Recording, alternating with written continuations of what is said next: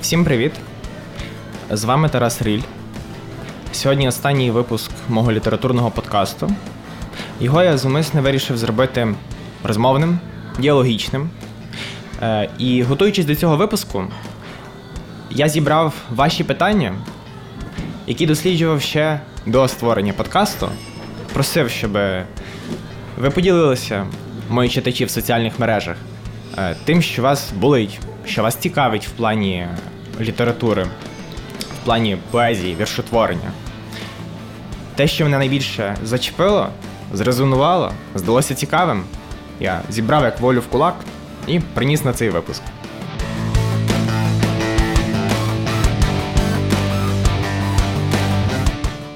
Зачитую вам перше питання. Е, Привіт, Тарасе.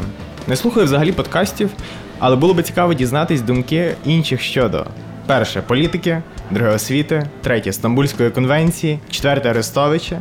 Було би цікаво почути, кого і що варто читати та як ставитись до російської класики. А також цікаво було би почути поради для молодих письменників чи душевні історії мотивації із власного життя. Е, Дуже круте питання. Я відповім тільки на частину його, яка належить до моєї компетенції, власне, до письменництва. На більше посягати не буду. Отож, е, кого і що варто читати? Я думаю, що варто читати те, що подобається, і те, що дуже не подобається. Е, Якщо хочеш писати, то варто читати водночас художку е, і читати нонфікшн. А ще дуже важливо, якщо автор, ну, по типу мене навчається на філології, то не забувати про літературну критику. В плані статей і книжок, не забувати про український правопис, чудова синя книжечка з таким емблемним шрифтом на обкладинці. Мені її подарили в е, 21-му році на День Святого Валентина. От найкращий подарунок в моєму житті, який має е, найдовшу перспективу для існування в моєму житті. І також дуже важливо читати ще словники. От я би порадив е, тлумачний словник. Ну, навіть не в сенсі читати, просто користуватися ним. Е, Є прекрасний сайт sam.in.ua. Я в ньому перевіряю всі слова, але якщо хочете якусь е, нову редакцію, то дивіться, купляйте. Просто є купа жахливих слів, які так чи інакше трапляються в українських діалектах, і ну, щоб їх позбутися, то хіба перевірити, мабуть. Взагалі перевірити, чи такі слова є. Е, Далі питання читачки було таке: як ставитись до російської класики? Я думаю, що це дуже жахливе і наболіле питання. І більшість людей зараз кажуть, що не ставитися ніяк. Ну, тому що є українська класика, на яку абсолютно резонно треба звернути увагу, бо як би вже коли, якщо не зараз, чорт забирай. Якщо не в 2014 році, то чому не зараз? Тобто читати тільки максимально критично, а якщо е, ти сам читач з цим запитанням на емоціях, то уникай її. Йдемо далі з тобою. Поради для молодих письменників. Найкраща порада, яка може бути, це не писати. Е, Я зараз поясню, чого. Ну, письменництво в сучасному світі, якщо хочеться займатися ним професійно, воно передбачає е, кілька крутих речей. Перша з них це е, бідність, друга це професійна деформація, а, третя це людське вигорання. Просто, просто вигорання. І це я не жартую, так? Тому що е, 20 століття пройшло, 19 століття пройшло. Якщо говорити про письменництво художнє, не про копірайтинг, е, то це йде робота просто на себе для себе і для читача. Все. В плані якогось прибутку, це хіба коли ви е, вже маєте книгу. До цього моменту е, то є такі борсання хом'ячка от в його е, будинку, навіть не в його будинку, а в собачій буді, яку виділили для хом'ячка. А якщо по-серйозному, трішечки більш по-серйозному, то дуже важливим моментом є, от в плані саме літератури, це критика. Я чомусь помітив, що дуже багато людей, е, початківців, вони вразливі до критики, вони взагалі її слухають. Ото, якщо критика не є професійною, її можна не слухати. Її можна не слухати, якщо вона не стосується самого написання. Якщо, наприклад, критика стосується змісту, або хтось вам пише, що текст е, лайно, або хтось пише, що автор е, голубий фріц, і взагалі він не має права торкатися пера на його клавіатурі і так далі. Тобто, всякі оці апеляції до особистості, е, до якогось минулого чи теперішнього автора і так далі. Це все жахливо, це все паскудні токсичні коментарі. Цього треба уникати або навчитися з цим боротися круто. Критика. Далі то. Я думаю. Я думаю, що невіра в себе. От вона. Це така штука, яка письменнику може як допомагати, так і заважати. От. Це дуже, дуже складна тема, тому що я про це говорив з професіоналом, і вона сказала, що сумніви і постійна недостача певності власній роботі можуть провокувати розвиток, але це е, увага хворобливе відчуття. І от якщо вже на такий крок ідеш, то потрібно про це пам'ятати, якби і заземлятися. Можливо, хвалити себе іноді за щось, що виходить в літературі. Можливо, е, приймати те, що ну, ви якийсь, не знаю, простий автор. Там, Ви пишете ви пишете трилери містичні про українське карпатське село, і у вас навіть немає любовної драми в цих трилерах. Ну класно же це прийняти насправді. Ідімо далі до твого питання, читачко. А, Душевна історія мотивації з власного життя. Ой, що ж тобі такого сказати? Мене в житті в цьому авторському найбільше надихали смішні відповіді редакторів. От, е, Я не знаю чого, але коли я починав писати, я сам якось дуже смішно їм писав. Я просто зробив свій час з електронних листів і про це теж написав ціле оповідання. От окремий жанр. Я от писав листи там, ледве з якимись лицарськими звертаннями.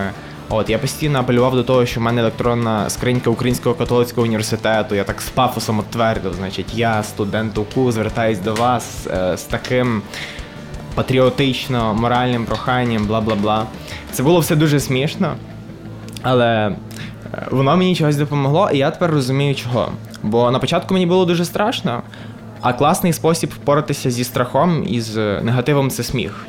І я думаю, десь завдяки цьому стилю, просто підходу до професійних листів на початку, я собі давав раду з великим напливом стресу. Ну зараз я абсолютно від цього відійшов. Це тільки для початку хороший метод, і можеш його е, взяти на озброєння.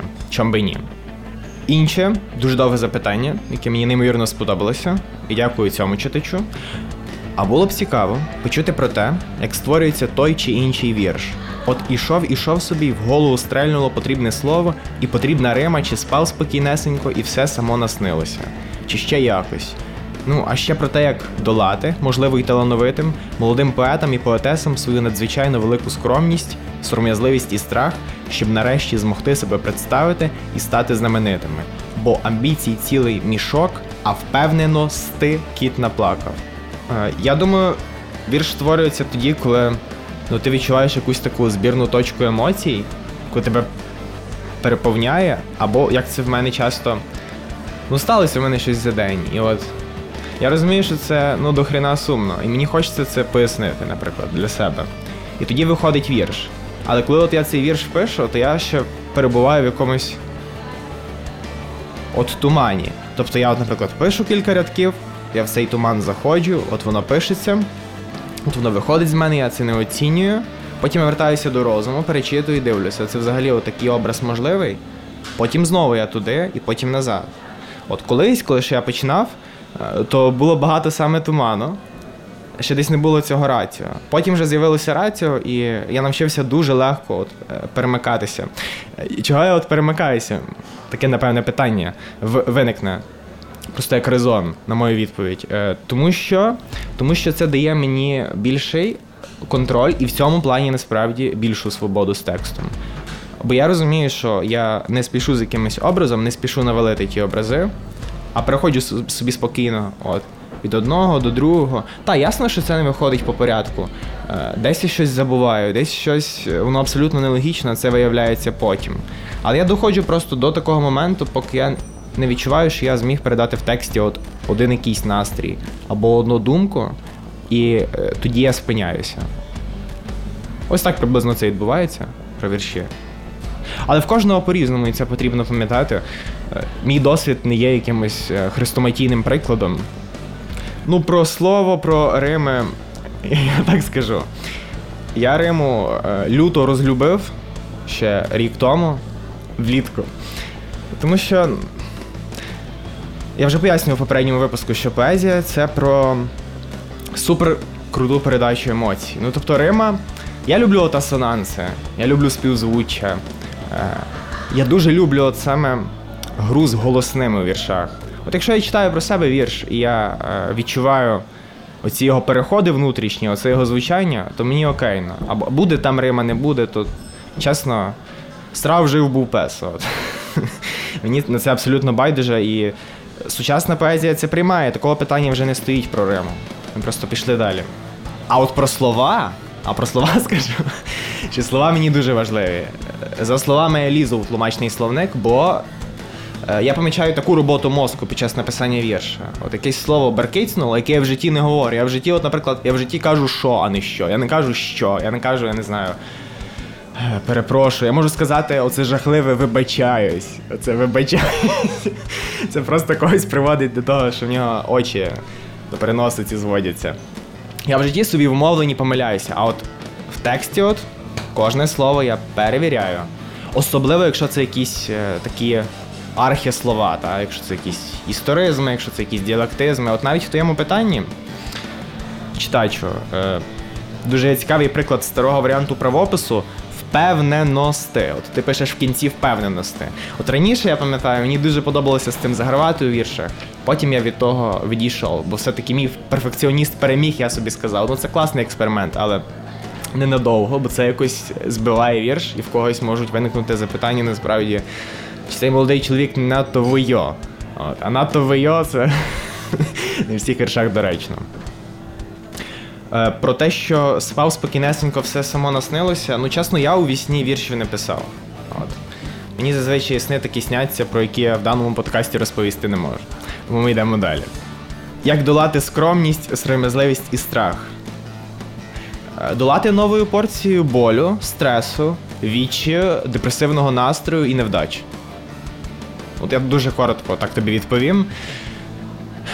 Тому що це, це я не знаю, це як з будь-чим, це як е, привчити дитину, от там. Я допомагав колись батькам, здається, привчати братика ходити в туалет. Та, ну тобто той самий ряд емоцій, та. Хоча б тут, ну добре, тут більш живо, бо ти бачиш, як брат реагує. Ось, а з текстом, то хіба що виробляєш собі це чуття до тексту, і оце якийсь особливий стосунок до тексту, що текст також твоя дитина. От Дуже близька тобі дитина але яку ти насправді можеш відпустити. Це відмінність тексту між тим, щоб мати дитину. Ну, я тут говорю з досвіду, що я маю молодших братів. Така ремарочка. Ще хочу додати про страхи, про сором'язливість. Треба собі добре затямити такий момент, що якщо страхи постійно не долати, то ніякої літератури не буде. Все, крапка. На цьому закінчую відповідь на дане питання. Перейду до наступного. О, слухав, можливо, б про технічну сторону вашого віршетворення, аж ніяк не пошук образів і черпання натхнення. Прекрасне питання. Напевне, людина, яка або філолог, або хоче ним бути, або коректор, або редактор, або ще й щось. Або граматичний нацист, перфекціоніст, як є. Технічна сторона. Технічна сторона це е, найболючіший момент в процесі написання текстів це те, що через те, що я людина от схильна до таких обсесивно-компульсивних проявів, воно мене завжди от заїдало, бо якби завжди є оцей сумнів, що текст недостатньо правильний, десь є помилка, десь не той сполучник, е, от чергування і йод, ув, та, з із, зо. е, по тому десь можуть виникнути запитання та до розділових знаків. Хоча, чесно, я дуже хитрий перфекціоніст, я прийшов до того, що я часто вдаюся до апунктуації. От. Я розділові знаки викинув. І це ну, прийом, який я застосовую не до всіх віршів, але здебільшого, бо так, мене це просто вияло, я вже не витримав. Чом би ні. А так, якщо по-серйозному, то так, потрібно знати правопис. Я би ще порадив користуватися онлайн е, редакторами тексту. Є дуже класні е, два сервіси: це є е, Language Tool І це онлайн-коректор Com.ua, таке розширення для браузерів. Чесно, користуюся ними постійно. От і ними, і тлумачним словником, іноді правописом. Все. Якби і досвід. От я коли починав писати вірш, я собі дозволяв писати і русизми, і англіцизми, е, і тупізми. Все, що можна було зробити поганого, я собі дозволяв. Це мені дуже допомогло. Якщо робити це в соціальних мережах, от про технічну сторону віршотворення, якби зважай автор цього запитання на те, що люди дуже люблять докопатися. Якщо в тебе вже є певна аудиторія, то на твої помилки вкажуть. І от так ти поступово будеш розуміти процес технічного віршотворення. А от підемо ще трішки далі, я ж пишу в основному верлібри, тобто вірші не ремовані. Е, і я хочу сказати, що є таке от відчуття. Я, Напевно, тобі це не сподобається, тому що ти питаєш саме про техніку, але є ж якби й техніка відчуттів, так? Або принаймні якось можна описати ці відчуття. От ти пишеш верлібер і от якось чисто, ну чисто, я не знаю, своїми внутрішніми органами ти от відчуваєш за допомогою свого цього читацького досвіду, якби як текст, от по рядках, от дробиться, от сенсами, якби. От один рядок, наприклад, це образ, і от ти вирішуєш, чи цей образ якось от обірвати, там, примістити його частинку в наступний рядок, чи в два, чи він має бути саме довгим. І в голові під час цього малюється чітка картинка. Я дуже часто, коли пишу вірш, я вдаюся до оцього, напевне, методу калейдоскопу, я собі повністю візуально уявляю, як воно виглядає.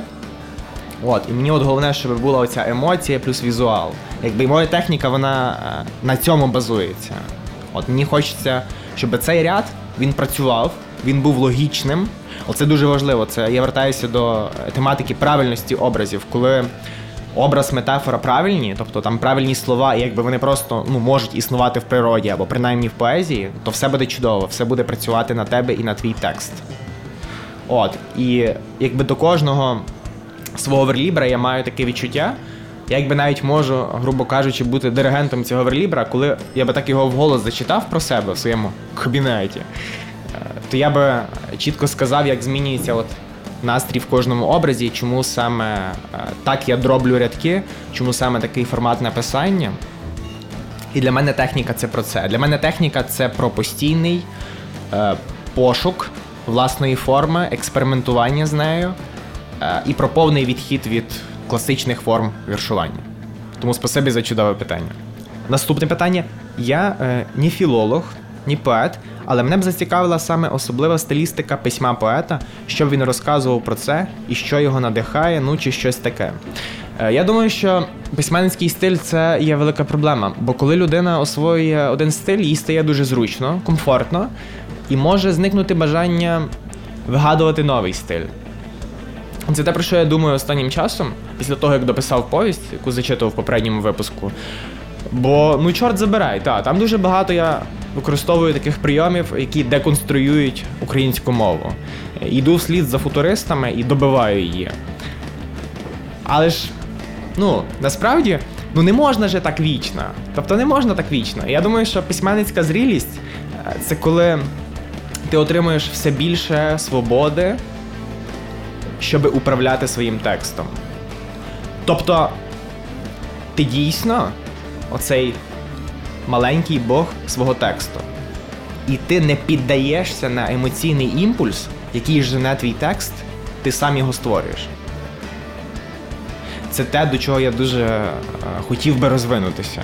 От я собі ставлю просто зараз публічно цю конкретно, чітку, важку, нереальну, ганебну мету. А далі е, щодо стилістики. Направду, що в мене стилістика е, відрізняється від настрою. Тобто я цілком розумію, коли я пишу вірш е, про філософську заєбумбу, коли я хочу написати щось простіше і доступне, коли я хочу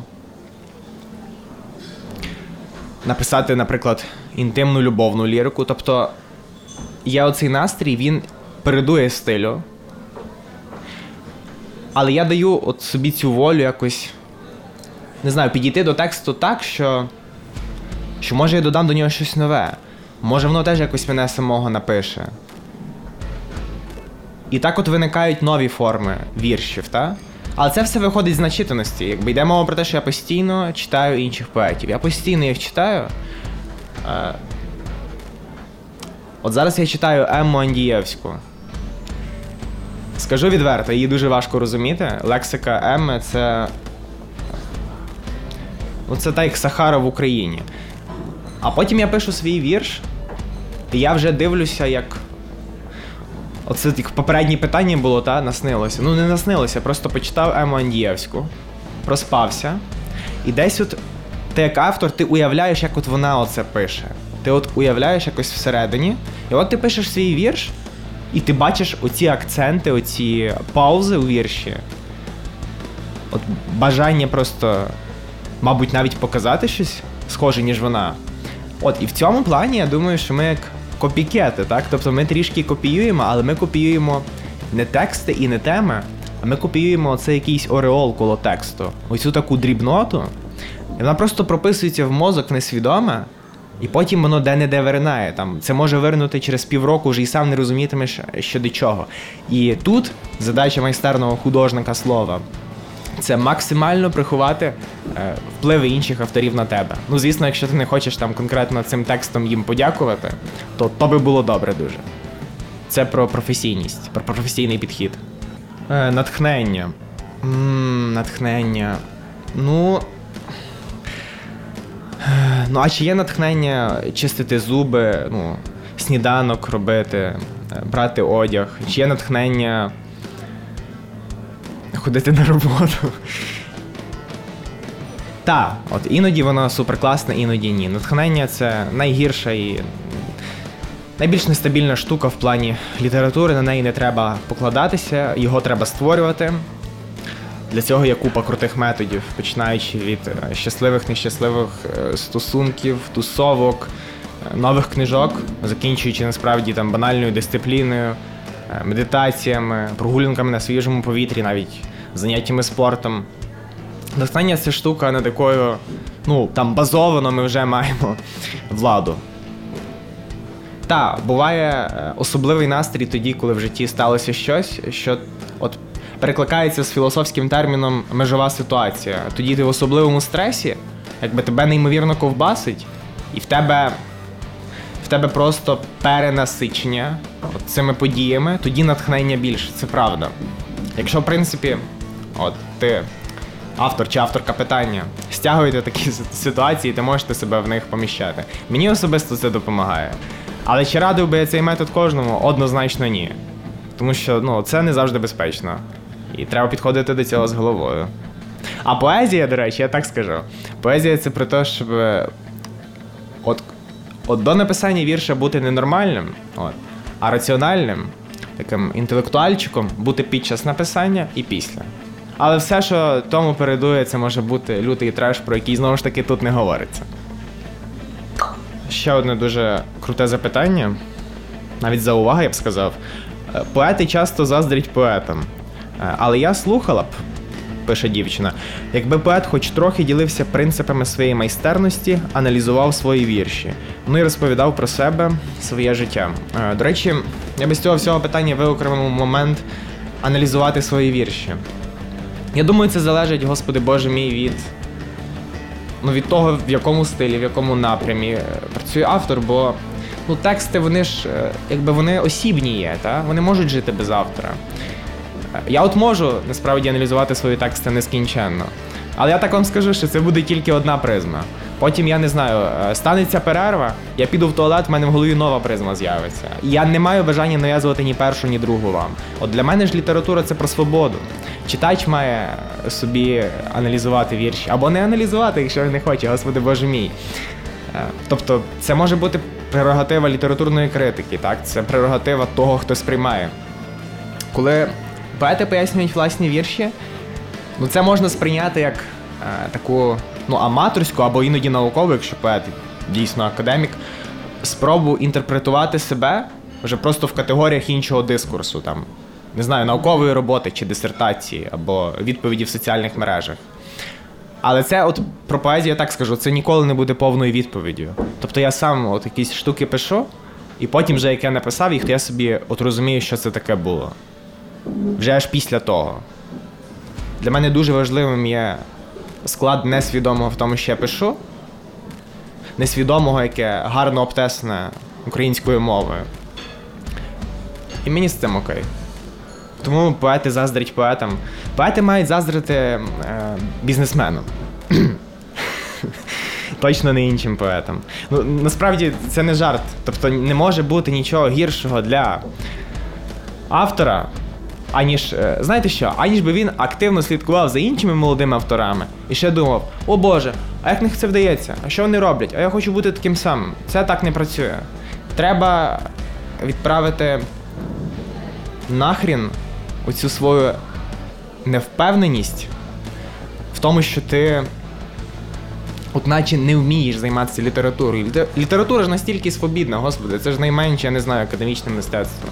Ну, це смішно якось шукати відповідей в інших. От коли вже в собі знайдеш, тоді можна і в інших щось, мабуть, брати, але брати так, щоб це. Щоб це не було видно навіть тобі. Ось.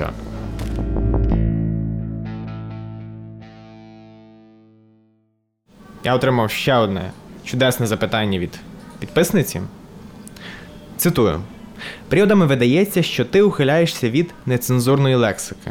Тобі видається, що її недоречно застосовувати у творенні перекладу внутрішніх відчуттів і у творенні тексту. Е, Відповім так. Іноді мене що лякає в лайці? Мене лякає те, що вона якась просто все поглинаюча, як як бісів потоп. Перший всесвітній потоп. Тобто лайка допомагає мені виразити широкий спектр емоцій. І от, власне, це страшно. Я розумію, що якщо вже піде грубий мат, е, то я не скажу тонко про щось. А ще я дізнаюся в тому, що матюки в моїй творчості вони почали з'являтися не так давно, це зима 2022 року. Бо саме тоді я відчув, що я вже не можу от, е, стримувати себе в е, плані, якраз в плані самовираження. Я відчуваю, що деякі тексти, деякі теми, деяка стилістика, вона органічно потребує матюків. Вони самі випливають з контексту, вони собі живуть в цьому тексті ще до його написання, то чому би і ні? Е, але з іншого боку, матюки вони можуть відштовхувати людей. От зовсім недавно я отримав дуже цікавий коментар від іншої підписниці. Вона сказала, що я е, допоможу тобі в поширенні твоєї волонтерської збірки, бо ти молодець, допомагаєш Збройним силам України, але ти ніколи не будеш моїм фаворитом у творчості, е, зокрема через нецензурну лайку. Це мене насправді дуже, дуже посмішило, бо ну, бути фаворитом у творчості, якби цивільний вибір реципієнта. Ось. І здалося вже зараз дивним таке зауваження про нецензурну лайку. Хоча я розумію, та комусь вона може не подобатися, і це нормально. Але коли зараз я відчуваю своє бажання вкласти матюк у текст, я його вкладаю. Так, я зачитував в цьому подкасті ті розділи повісті, е, де матюків мало, але не переживай, любий читач, їх там дохуя.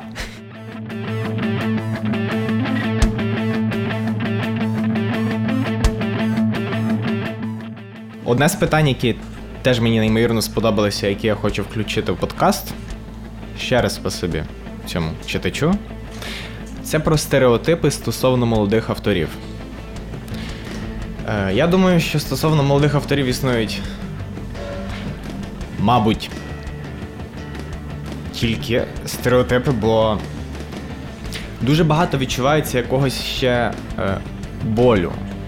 От в плані, коли молоді автори вони пробиваються, вони намагаються щось робити в літературі і відчувається через е, цей біль, от саме якась недовіра до того, що література це діяльна річ.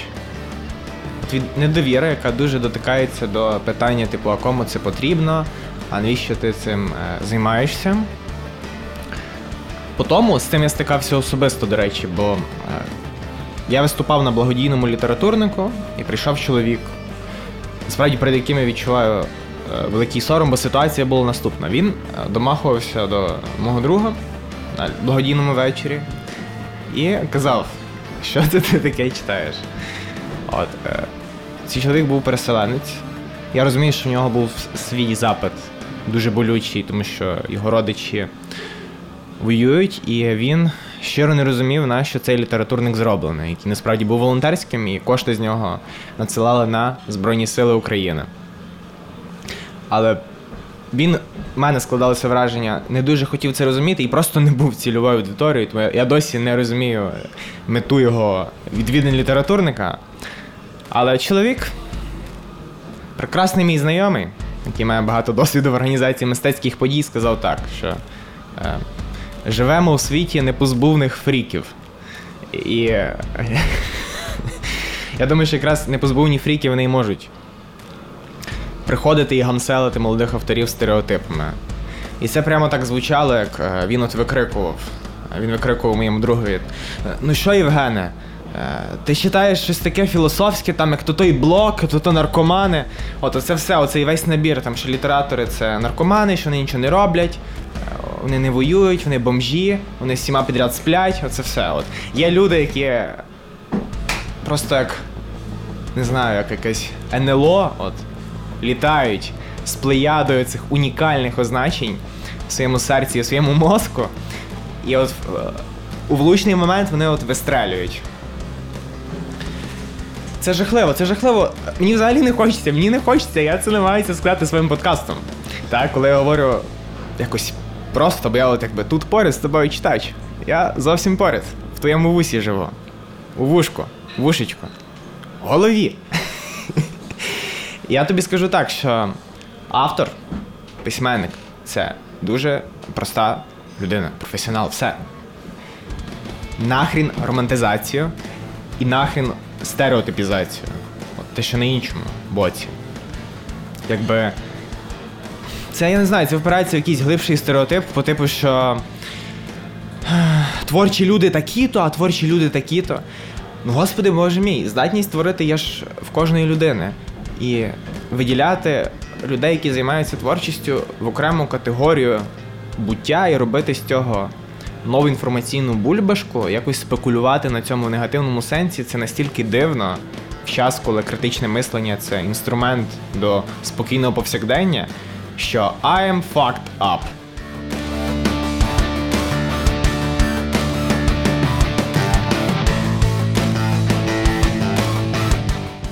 Е, і останнє запитання. Я би дуже хотіла послухати саме про глибинні поетичні переживання. Обожнюю, коли творці розповідають про те, що у них коїться в голові. Я так скажу, я відверто відмовляюся відповісти на це запитання, тому що те, що коїться в моїй голові, це 18 25 і так далі. Це порушує всі можливі якби, кодекси і закони, я про це не можу розповісти. Ось, а так то просто читайте тексти, там усе є. От, от в текстах найкраще з того, що коїться в мене в голові. Будь ласка, не ставте такого запитання. Але і на цьому дякую.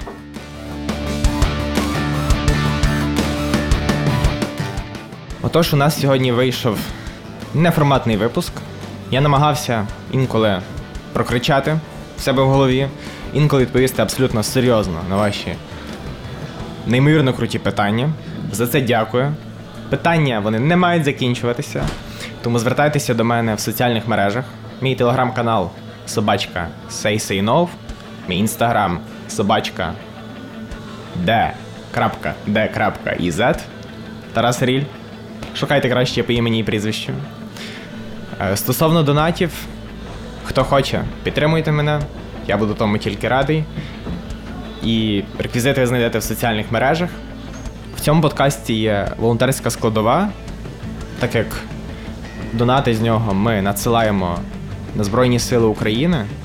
Пам'ятайте про це, пам'ятайте про те, що зараз саме час бути сильним, не розчаровуватися ні в чому і пам'ятати, на що робиться мистецтво саме зараз, а воно робиться з конкретною метою допомагати Україні і допомагати Україні в час війни. Тому бути веселим, бути серйозним, але і не забувати про те, що навколо. Бувайте!